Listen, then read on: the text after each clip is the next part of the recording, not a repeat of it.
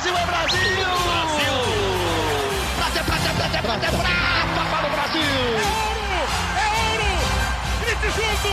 Medalha de ouro para o Brasil nos Jogos Olímpicos! Rumo ao pódio!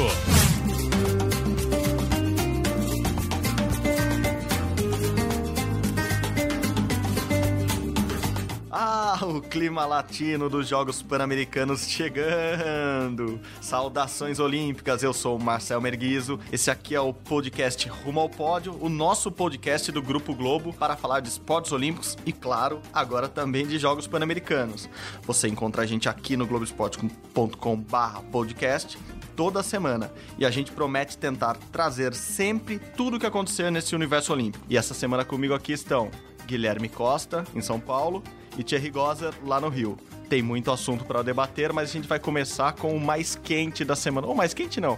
A gente vai começar num ritmo latino essa semana, porque estão chegando os Jogos Pan-Americanos. Jogos Pan-Americanos em Lima, abertura oficial dia 26 de julho, mas como você já pode perceber aqui no Globoesporte.com, no Sport TV, a gente já tá bem aquecido para essa disputa, que normalmente o Brasil vai muito bem.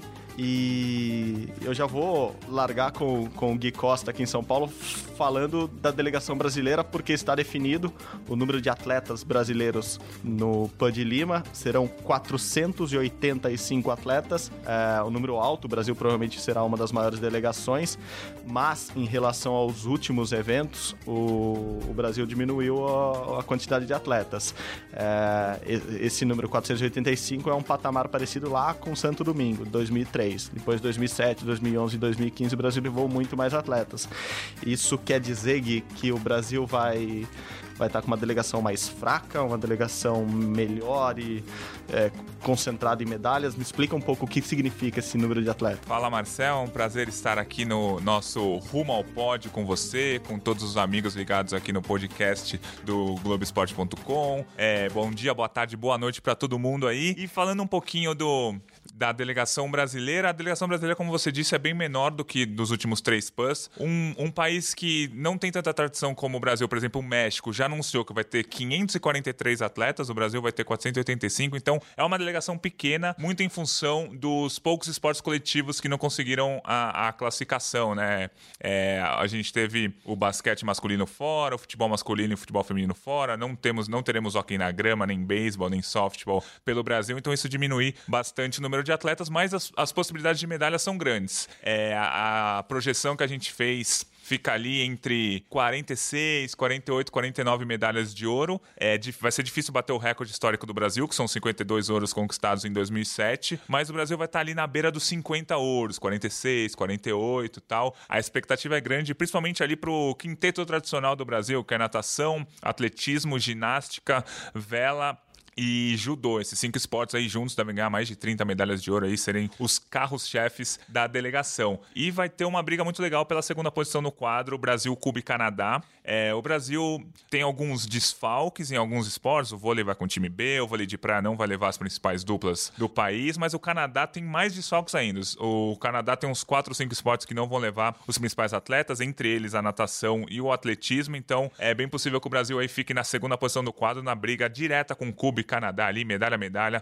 pódio a pódio por esse segundo lugar. A primeira pausa dramática do nosso, do nosso podcast hoje é no, na palavra projeção. a gente vai falar muito disso. É projeção, né, Gui? Não é previsão, Isso, não, não, não, não, é não malabarismo, me... é... não é mágica, é projeção. Não me venham com previsões. Previsão quem, quem faz são os, o pessoal da astrologia, o pessoal aí mais ligado é, a mãe de Ná, né? Esoté a mãe de Ná, lá nos anos 90, fazia previsões. O nosso Rogério são... de Ogum. Exatamente. O nosso são projeções. Assim, Esse gente... barulhinho que vocês estão ouvindo não são búzios, muito menos cartas que estamos tirando aqui do... A gente analisa todos os resultados que estão acontecendo e fala uma possibilidade de quantidade de medalha do Brasil. Mas repete esse número então. Aí.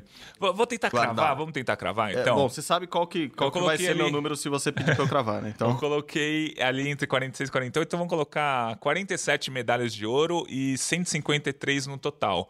Eu acho que o Brasil vai se aproximar dos recordes é, históricos, mas não vai batê-los. Mas acho que é importante falar que o Brasil vai sim brigar pela segunda posição com Canadá e Cuba no quadro geral. É, eu vou, eu, como, como, como eu quero uma coisa mais organizada, eu anotei aqui 50, 50, 50. 50 ouro, 50 prata, 50 bronze, 150 no total, e daí a gente lembra mais perto quanto eram esses números, porque é, é, muito número, é muita medalha, mas eu acho que é isso mesmo, né, Gui? Acho que o Brasil vai com uma equipe hum, talvez mais forte do que Toronto para recuperar números que conseguiu ali em alguns esportes no, no atletismo, por exemplo, foi muito mal em Toronto, mas foi bem no Rio, foi bem em Guadalajara, então é recuperar aquelas 10, assim, perto das 10 medalhas de ouro no, no atletismo, que foi o, o, que é o recorde do Brasil, tentar chegar perto das 20 e poucas medalhas de, no, no, total no atletismo, que é, que é, mais ou menos o que o Kobe tá, tá falando, né? O Kobe não estipula esse, essa meta, como fez na, na Olimpíada do Rio, e depois, obviamente, quando você estipula uma meta, você acaba sendo cobrado por esse número,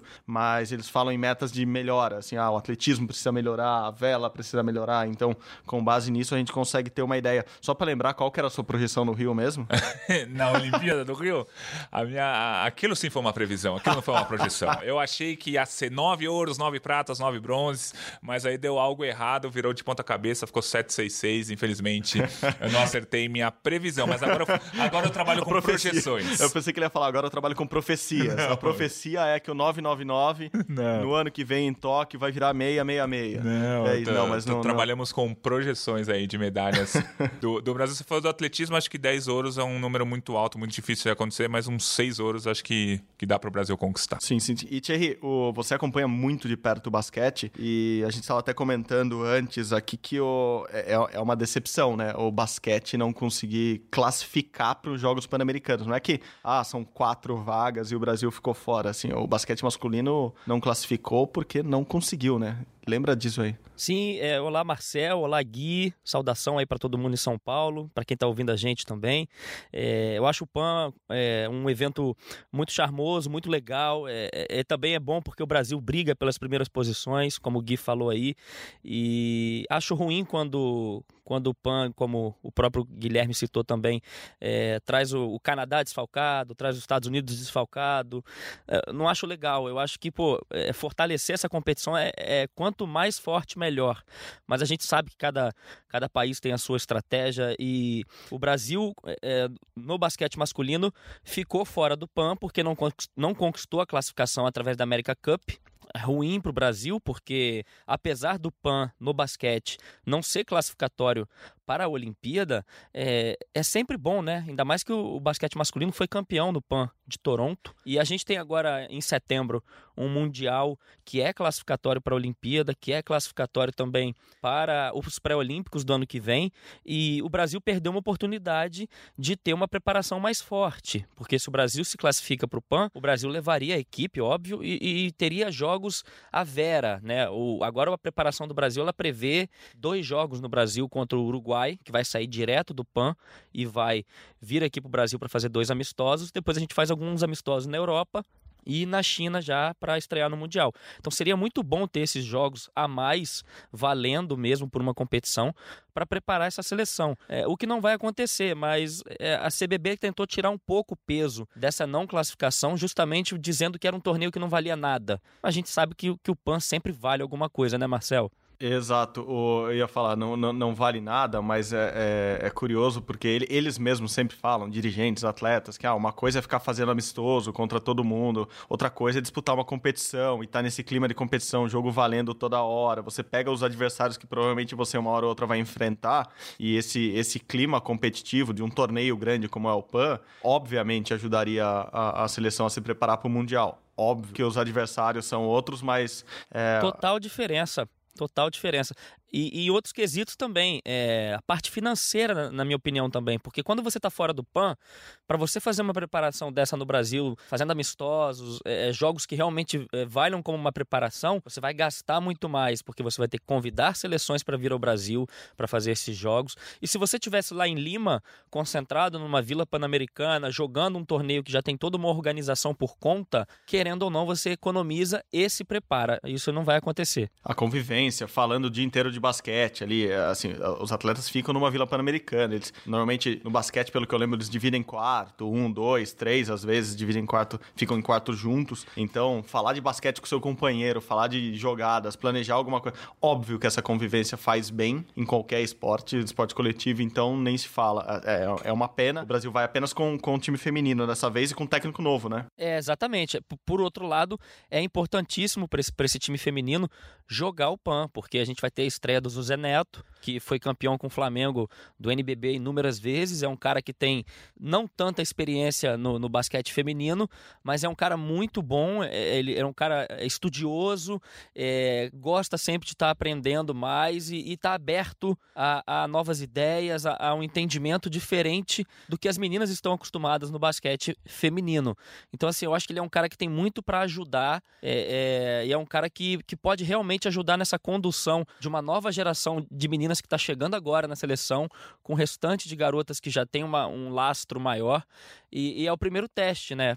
Vamos ver como é que vai funcionar eu torço muito para que dê certo, porque pô, a gente sabe que o basquete feminino já deu muitas alegrias aqui pro Brasil e, e nos últimos anos tem decepcionado bastante. Sim, e o, e o basquete, que, que obviamente foi para Rio 2016, corre o risco, se, se não trabalhar bem nesse ano que falta, ficar fora de Tóquio. Assim, a gente sabe que as, as classificatórias do basquete são sempre difíceis e se a gente fica, fica nessa de não conseguir classificar para torneio, não conseguir organizar a seleção bem a um ano da Olimpíada, a chance da gente conseguir uma vaga nos pré-olímpicos ou, ou, de outra maneira é, é, bem difícil. Uma coisa que já não acontece, ou não acontece, que não vai acontecer com, não deve acontecer com outros coletivos que vão para Lima, por exemplo, handball, feminino e masculino, ambos é, o campeão do PAN classifica para Tóquio, o Brasil é favorito em ambas, em ambas disputas, né? no feminino muito mais do que no masculino, o masculino ainda tem um adversário ali que é, a, que é a Argentina, e o polo aquático também dos coletivos classifica o campeão, na verdade, é, classifica o campeão para os Jogos Olímpicos de Tóquio, mas no feminino há um, até uma vantagem para o Brasil, que os Estados Unidos já conseguiu a, a classificação diretamente no circuito mundial, os Estados Unidos que passa passa o trator em, to em, todas as seleções femininas no mundo, já se classificou, então provavelmente a vice-campeã do PAN, a equipe feminina vice-campeã no PAN, vai, vai classificar para Tóquio, né, Gui? Isso, exatamente, mas é, o Brasil no polo aquático feminino vive um momento um pouco mais difícil. É, no no pré-mundial desse ano, o Brasil perdeu a vaga no Campeonato Mundial para Cuba, então Cuba já ainda está um pouco melhor que o Brasil e o Canadá é favorito para essa vaga olímpica, né? Então o polo aquático feminino deve ter os Estados Unidos com título, possivelmente o Canadá vice, Brasil e Cuba brigando pelo bronze, mas no PAN, há quatro anos, no PAN de 2015, o Brasil empatou com o Canadá. Então é, é um jogo, se jogar Brasil e Canadá, é um jogo que o Brasil dá para vencer, mas o Canadá tem amplo favoritismo. Oh, perfeito. Bom, a gente está falando bastante de PAN, porque a gente está nessa reta final de, de Jogos Pan-Americanos. Quer mais um pouquinho da, do nosso ritmo latino? Olha lá. Ó, então, ó, vocês não estão vendo, mas o Marcel tá dançando aqui no estúdio, é, tá? É verdade. É aquecimento para Lima aqui, a gente leva a sério. E eu não sei nem se essa música é peruana, vamos procurar. Mandem sugestões de músicas peruanas pra gente escutar nos próximos dias. É, lembrando, sugestões, dicas, críticas, qualquer coisa, interação com a gente, hashtag GE rumo ao pódio, GE de Globo Esporte, como você está acostumado, lá, hashtag GE rumo ao pódio, com o nome do nosso, do nosso podcast, que é novo, que está estreando hoje, então divulgue com os amigos, compartilhe com todo mundo. E uma das coisas que a gente quer que você também brinque com a gente ou tente interagir com a gente é adivinhando de quem é essa voz aqui, ó. Eternamente em berço esplêndido a luz do céu profundo. Isso mesmo, temos atleta cantora agora aqui. E, bom, Vou dar uma dica só, porque a gente está falando de PAN, então é um atleta que já brilhou bastante em Jogos Pan-Americanos. É, hum, falo se ele vai ou não para Lima, não sei. Não, vou, ainda, vou ainda não dá é, dicas. Vamos guardar essa é, dica. É, não, não facilita, não é, facilita. Ia ficar muito fácil. Né? Bom, as pessoas já estão adivinhando. Esse é, esse é fácil, esse é fácil. E, bom, nosso atleta cantor a gente revela daqui a pouco. Lembrando que o Brasil tem alguns atletas com nome de cantor também. Oh, é só, só pra... no, tai... no Taekwondo o Brasil tem a Sandy. Sandy, que que curiosamente ela ainda é da categoria Júnior, então fica Sandy Júnior, o que é muito interessante. Não, e só aproveitando, Sandy que chama Sandy por causa da Sandy. Assim, não, não, é, não é nada demais, não, gente. É isso mesmo. Eu acho, O- o... nome a mãe colocou em homenagem à nossa gloriosa cantora de Campinas para o mundo. No, no Taekwondo tem o, o Paulo Ricardo também, com o olhar 43 ele ali na categoria até 58 quilos. Então, assim, Só o. um pouco mais pesado, né? Um pouco mais pesado do que É, 43. E tem um americano, mas ele não vai pro PAN, mas que ficou famoso na semana passada, que é o Charlie Brown Jr., foi contratado pelo Atlanta Hawks no basquete. Ele não vai pro PAN, mas é- tem nome de banda também. Então, esporte e música, tudo a ver aqui no Cara, nosso é podcast. Eu, eu que morei e trabalhei em Santos um, tempo, fala Charlie Brown Jr., eu escuto a, a música mentalmente e vem. Então, melhor passar... Não, não, é legal, é legal. E, o Charlie Brown Jr., obviamente, obviamente não, que também virou meme nos Estados Unidos por causa do Charlie Brown, do filme, do, do- do desenho do Snoopy, desculpa. Sim, então, quer dizer, o cara virou meme em tudo quanto é lugar, porque se chamar Charlie Brown Jr. não é pra qualquer um e... Exatamente, tudo isso, todo esse bate-papo só pra, só pra falar nossa voz misteriosa aí, que daqui a pouco a gente volta com mais dicas disso aí, Marcelo? At- Atletas que estão escutando o podcast, por favor, cantem e mandem suas bonitas vozes para nós, porque as nossas vozes não, não são tão bonitas assim. É, vambora? Vambora que tem muito assunto e pouco tempo. É, a gente até começou a falar de, de basquete, de mundial já, porque é um mundial que tá vindo, o segundo semestre, normalmente nos esportes olímpicos é, bombam de, de, de, de, de mundiais. Então, eu queria tocar num assunto com o Thierry, que acompanha muito de perto o basquete. É, tem, tem Mundial de Basquete chegando, Thierry, e tem notícia ruim pro Brasil, né? Quer- Você quer música de drama? Agora que a gente já tá todo musical hoje, de Sandy, Aquela Júnior, fundo, né? Charlie Brown, é, tem que... quer, quer um draminha pra, pra você anunciar qual que é o probleminha que o Brasil vai enfrentar no Mundial, além de, de todos os problemas que a gente já falou do basquete? Pois é, cara.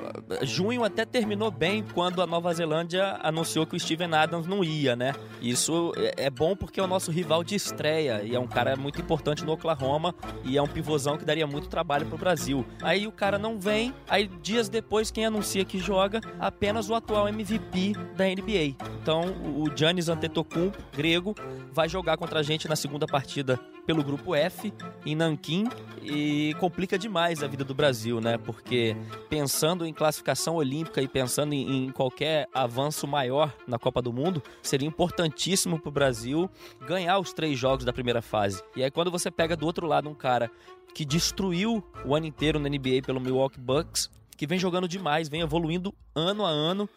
E é um cara que tá com sede de jogar pela seleção do país dele, né? Ele chega da melhor temporada na carreira, com tudo, é, melhor parte física, tudo hum, funcionando muito bem. E aí vai enfrentar a gente no segundo jogo. É. Se bem que o nosso professor ele não faz a, a- a previsão do guia de medalhas, mas ele garante, o, o Petrovic, o croata, garante que sabe como parar o Antetokounmpo. Fácil, né? Devia Ele ter ligado não- pro, umas franquias da NBA durante a temporada, né? Ele Ia- só não revelou Uma ainda consultoria como. que ia ganhar dinheiro. Ele só não revelou como ainda, mas ele garante que tem uma estratégia para parar o grego e a gente espera que ele tenha mesmo, porque senão vai ficar complicado pro Brasil nesse segundo jogo do Mundial, Marcel. Só, só repete com calma o nome do, do grego, o sobrenome principalmente, porque eu sempre erro. Como que é? É Giannis Antetokounmpo. É, é facinho de errar. E você acha que ele sozinho... Eu sei que nunca é sozinho, mas ele... É, é uma imagem que eu tenho, assim, é, um, é um sentimento que eu tenho, que às vezes que ele sozinho consegue levar o time inteiro nas costas. Ele sozinho conseguiria comandar a Grécia pra bater o Brasil no Mundial? A gente não sabe eh, como é que vai funcionar na rotação da Grécia, mas é, o Giannis ele, ele é um cara muito atlético, né? o jogo de garrafão dele é muito forte e ele tem uma envergadura muito grande e também no- na reta final dos playoffs ali começou a acertar umas bolinhas de três que não era muito comum no jogo dele, então já é uma evolução do basquete dele. Ele é um cara que ele abre espaço para os outros companheiros jogarem, a marcação dobra muito em cima dele no, no jogo de garrafão e isso facilita com que outros caras da Grécia tenham arremessos mais livres ou tenham mais possibilidades de jogar, né? E, e também tem isso, né? Quando você vê um cara do seu lado, que é o atual MVP da NBA, que todo mundo respeita, que todo mundo teme, eu acho que você entra em quadra mais confiante também. Então, assim, a Grécia entra com uma outra energia. Tanto é que quando você conversa com pessoas não só aqui do Brasil, mas é de fora também, que cobrem o basquete e, e que vão acompanhar esse Mundial, é, a presença dele na Grécia muda o patamar dos gregos nessa briga que a gente sabe que é uma briga dificílima com os Estados Unidos para ser campeão. Mas já ele dizendo que vai ao Mundial coloca a Grécia no pool aí de favoritos. Sim, sim. E você falando me lembrou o nosso, nosso colega Guilherme Roseguini, repórter que agora está em Nova York. Ele sempre fala isso, falava aqui na redação sobre isso. Esses caras de. Antetokounmpo tem 2 metros e 11. Esses caras de acima de 2 metros, 2 metros e 10, 2 metros e 15, que começaram a jogar basquete mesmo, né? Não é mais o. Quem, quem acompanhava basquete há alguns anos atrás com, com o Shaquille O'Neal, que era o cara que não conseguia dar um arremesso de lance livre livre correto, é, hoje em dia não. Esses caras arremessam dos três, eles infiltram, eles batem bola é, é bem. É, é, é, quase que um. É, é, um. Já é um legado do, do, do, LeBron, assim, do LeBron James, que, que é um cara que joga em todas as posições. Talvez o basquete vire muito isso agora nos próximos anos mesmo. Caras gigantes, muito fortes, até a gente viu isso no draft já, é, que, que jogam em tudo, né? Que armam e são pivôs, né? Se você visse o, o Giannis há 10 anos atrás, um cara com a envergadura dele, com a altura dele, ele ficaria praticamente restrito ao jogo de garrafão, jogar de costas para cesta. E se você acompanhou a reta final da, da temporada da NBA, o Giannis em, alguns momentos ele era o armador do praticamente, né, o posição 1. Ele carregava a bola de trás para o meio da quadra e ele que distribuía o jogo. E além disso começou a arremessar de três, ele infiltra, ele faz bandeja, ele enterra, ele dribla. Então assim, realmente é uma evolução e, e é algo que a gente não via há pouco tempo. E não é só ele, você tem o, o Jokic, que é um pivôzão do, do Denver Nuggets, mas é um cara que começou, hoje em dia, na minha opinião, é o cara que tem as assistências mais bonitas da NBA, né? aquele jogo plástico. Então, assim, evoluiu muito e fica difícil até da gente prever é, o quanto que o basquete ainda pode evoluir nos próximos anos. É incrível, um novo esporte baseado no físico, mas com, com muita habilidade, né? Incrível. Juntaram a NBA e conseguiu fazer isso com, com gente do mundo inteiro, né? Incrível mesmo. Assim, me admira cada vez mais esses caras, o nível atlético e técnico que eles estão chegando. Enfim, nós baixinhos de. Bom, eu ainda tenho 1,82m, o Gui tem 2,17m. Não, é que isso. 1,94m é. e uns quilinhos acima dos três dígitos. É, nesse podcast aí. eu seria o Azaia Thomas. é, no, no, nós baixinhos não vamos poder mais disputar esse esporte com, com gente de verdade. Bom, outro mundial, esse tá mais perto que o de basquete, já começa nessa semana, na sexta-feira, dia 12, o Mundial de Esportes Aquáticos, que engloba não só natação, mas polo aquático, inclusive tem polo aquático de praia, Gui pode até contar um pouquinho o que, que, é isso. Tem, tem Mundial chegando, o Gui tá indo pra Coreia, ah, como eu pedi pro, pro Thierry falar o nome do, do, do jogador, eu peço que você fale também corretamente o nome da cidade com sotaque coreano, por favor, e me, me fala aí, como que vai ser esse Mundial? É algo como Gwangju, é, a cidade do Mundial de Esportes Aquáticos. É, antes de a gente falar de natação, eu lembrei mais um nome de cantor da delegação brasileira.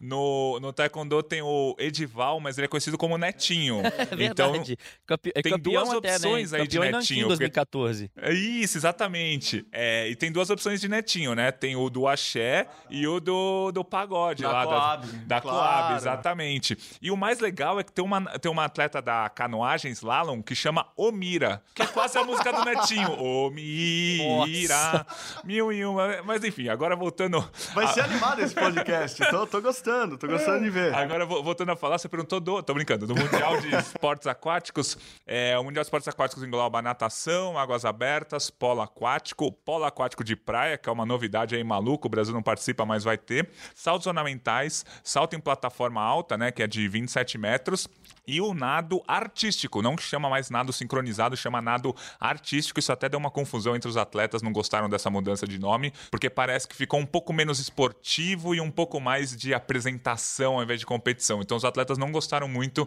dessa mudança. Porque, então... Ah, só, só interrompendo, bom, enfim, eu posso interromper a hora que eu quiser, é porque aí, eu mano. tô. Não, você é maior que eu. é assim como a ginástica virou artística, né? Muita gente ainda chama de ginástica, ginástica olímpica. olímpica virou artística é, hoje em dia anos, o nome isso. oficial é ginástica artística e tem a ginástica de trampolim, a ginástica rítmica, enfim, É, agora pa- é nado artístico. Isso, pa- parece que agora o boxe vai mudar pra boxe artístico, não tô brincando. Ah, pô, ele só não, não tem que bailar. Não, não- Judô artístico. Mas enfim, falando agora sério do Campeonato Mundial, o Brasil vai com muitas chances de medalha em várias modalidades, várias categorias, né? A, a- a gente acredita que o Brasil conquiste sete, oito medalhas. É, falando rapidamente das grandes chances do Brasil, Ana Marcela na prova de 10 quilômetros das águas abertas, que é uma prova que vai valer vaga olímpica. Ela esse ano disputou quatro etapas do circuito mundial, ganhou três, chegou na outra em segundo lugar, perdendo por um centésimo para a primeira colocada. Ou seja, Ana Marcela, uma das grandes favoritas aí no campeonato mundial. Na piscina, muito importante ficar de olho no Bruno Frato, 50 metros livre. Ele tem os três melhores tempos do ano no mundo, então ele é um dos favoritos ao ouro. Claro que tem adversários muito fortes, principalmente o Caleb Dressel, que é o americano, mas a chance de ouro do Bruno Frato é real no 50 livre. O revezamento 4% do Brasil levou um baque na semana passada com o caso de doping do Gabriel Santos, mas mesmo assim vai com chances reais de ouro, vai brigar ali com os Estados Unidos, é, Austrália, Grã-Bretanha e França brigando por fora, mas vai brigar pelo ouro no revezamento 4 por 100. E aí tem aquelas provas que a gente chama é, que só tem campeonatos mundiais, não tem Olimpíada, por isso que a gente dá um, um valor um pouco menor, mas a gente tem que exaltar muito. 50 metros costas a Etienne Medeiros, que tem o melhor tempo do ano, vai brigar pelo bicampeonato, ela foi campeã há dois anos. Os 50 peito, o Brasil pode fazer uma dobradinha.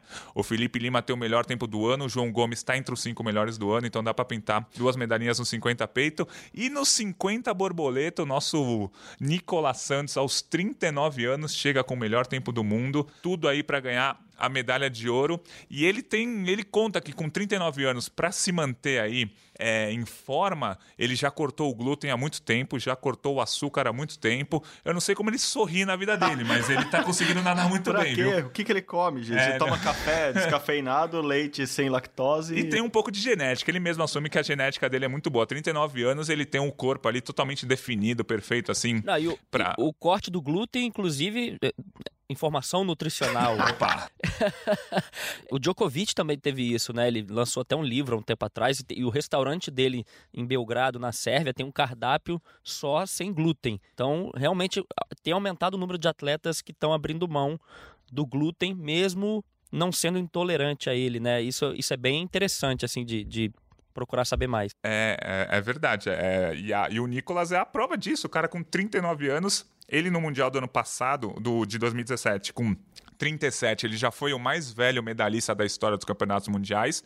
Agora ele pode só dar um F5 lá no recorde dele e chegar é, com 39 anos e ganhar uma medalha. Então a expectativa é que o Brasil é, brigue diretamente por 8, 9 medalhas. É, só recapitulando, Ana Marcela nos 10 km, Bruno Fratos nos 50 livre, revezamento 4 por 100 livre, Nicolas no 50 borboleta, Etienne no 50 costas, João Gomes e Felipe Lima no 50 peito e brigando por fora ali na medalha, o 4 por 200 livre, que é o atual campeão mundial de piscina curta, e o Marcelo Quereguini no 100 metros livre. Caraca, muita medalha.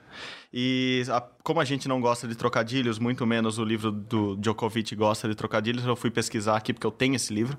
E o livro chama Sirva para Vencer, entendeu? Hã? Hã? Sirva, Ó, tênis. Interessante. E também de servir a comida, porque fala um pouquinho Ah. do glúten. Caramba. É, é isso que eu tava falando, Ah, desculpa, piada, entendi. É, Ah, faz eu não li sentido. o livro, eu tenho e não li. Mas porque eu gosto de comida com glúten. E com lactose e com cafeína. mas já que a gente tá falando de livro, tem um livro muito bom que foi lançado sobre Jogos Pan-Americanos, Louco por Ti América. Por acaso o- você que escreveu, né, Gui? Não pegou a piada, mas pegou o merchan. Quem, escreve- quem escreveu foi o Guilherme Costa, esse que vos fala aí. Quem quiser comprar aí, o Twitter, arroba Brasil em Tóquio, que é o meu Twitter. Quem quiser, vai ali que a gente combina, manda por correio e tal, enfim. Louco por Ti América conta tudo aí sobre a história dos Jogos Pan-Americanos. E só mais último parênteses, juro que é o último parênteses, sobre música. É possível que o, na ginástica masculina do Brasil tenha o Pericles no time também. Pericles? E é outro nome de cantor aí. Pô, então, não, o- famosíssimo. O, o Brasil vai, vai, vai jogar como música nos Jogos É, de e, e no- Lima. se ele ganhar uma medalha, ele vai falar que é homenagem, ele vai exaltar o samba. Não. Não. Péssimo trocadilho. Bom, esse trocadilho musical é só pra lembrar que a gente tem um cantor aqui hoje que você escuta novamente pra adivinhar quem é. Ó Brasil, foram da América, iluminado o sol do novo mundo. Pronto, revelamos. Quem, quem é, Gui? Dá uma dica final para quem ainda tá em dúvida. Eu não quero falar de música de novo, mas não vamos fazer a revelação ainda. Não, vamos, vamos, vamos, vamos, vamos. Não tá difícil, né? Vamos falar a verdade. Sim, sim, sim, sim. Medalhista olímpico, bronze na Rio 2016, Diego Hipólito. Isso mesmo, você ouviu Diego Hipólito cantando o hino nacional aqui. Ele cantou na, na abertura do, do Campeonato Brasileiro de Ginástica desse ano e, e é o nosso primeiro convidado para esse karaokê aqui no podcast Rumo ao Pódio, que está acabando, mas antes de acabar, temos ainda nossas, nossas considerações finais. Tem, tem um tem uma pitada especial ali do termômetro olímpico. Então, termômetro olímpico. Toda semana a gente vai tentar avaliar ali como foi o Brasil no, no, nos campeonatos pelo mundo, campeonatos internos, quem tá brilhando, quem tá esquentando rumo à Olimpíada ou quem tá esfriando rumo à Olimpíada, por isso o termômetro. A gente é bom de trocadilho, como você percebeu. É, vamos, quer começar aí pelo, pelo Rio, Thierry? Você tá acompanhando o que essa semana? O que você quer destacar? Olha, frio a situação do legado olímpico brasileiro é ruim, é muito cara de Brasil, né? Quando foi criada em 2017 a Autoridade Brasileira de, de Governança do Legado Olímpico, né, a GLO, ela já foi criada com a única certeza de que no dia 30 de junho ela ia acabar.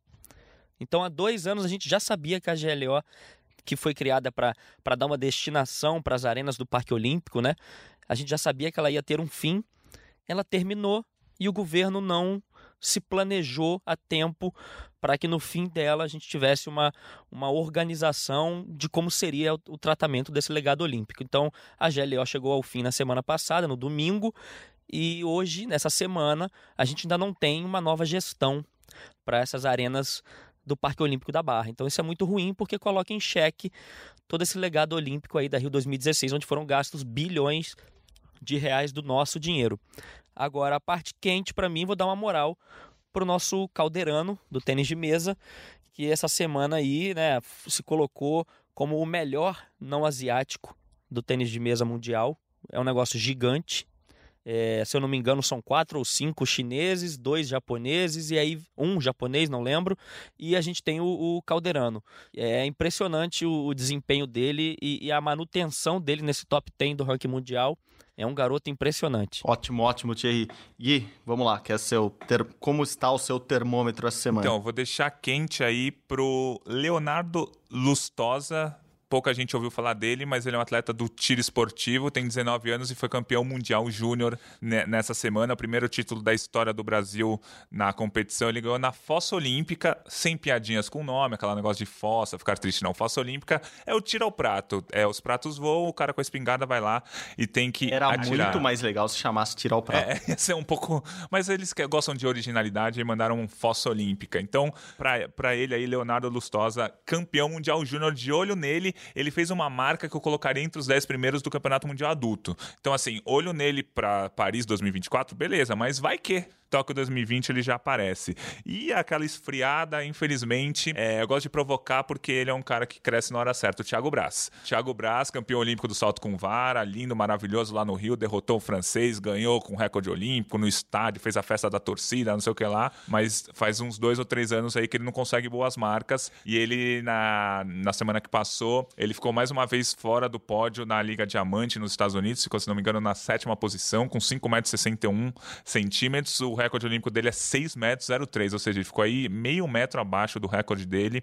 Então é bom ficar de olho nele. Esse ano tem Jogos Pan-Americanos aí que estão chegando e o Mundial em outubro para ele voltar à velha forma e tentar o bicampeonato olímpico que a gente acredita nele, viu? Porque o cara ganhou a Olimpíada do Rio. Não duvido nada que ele chegue em Tóquio e ganhe também. Boa, Gui, boa.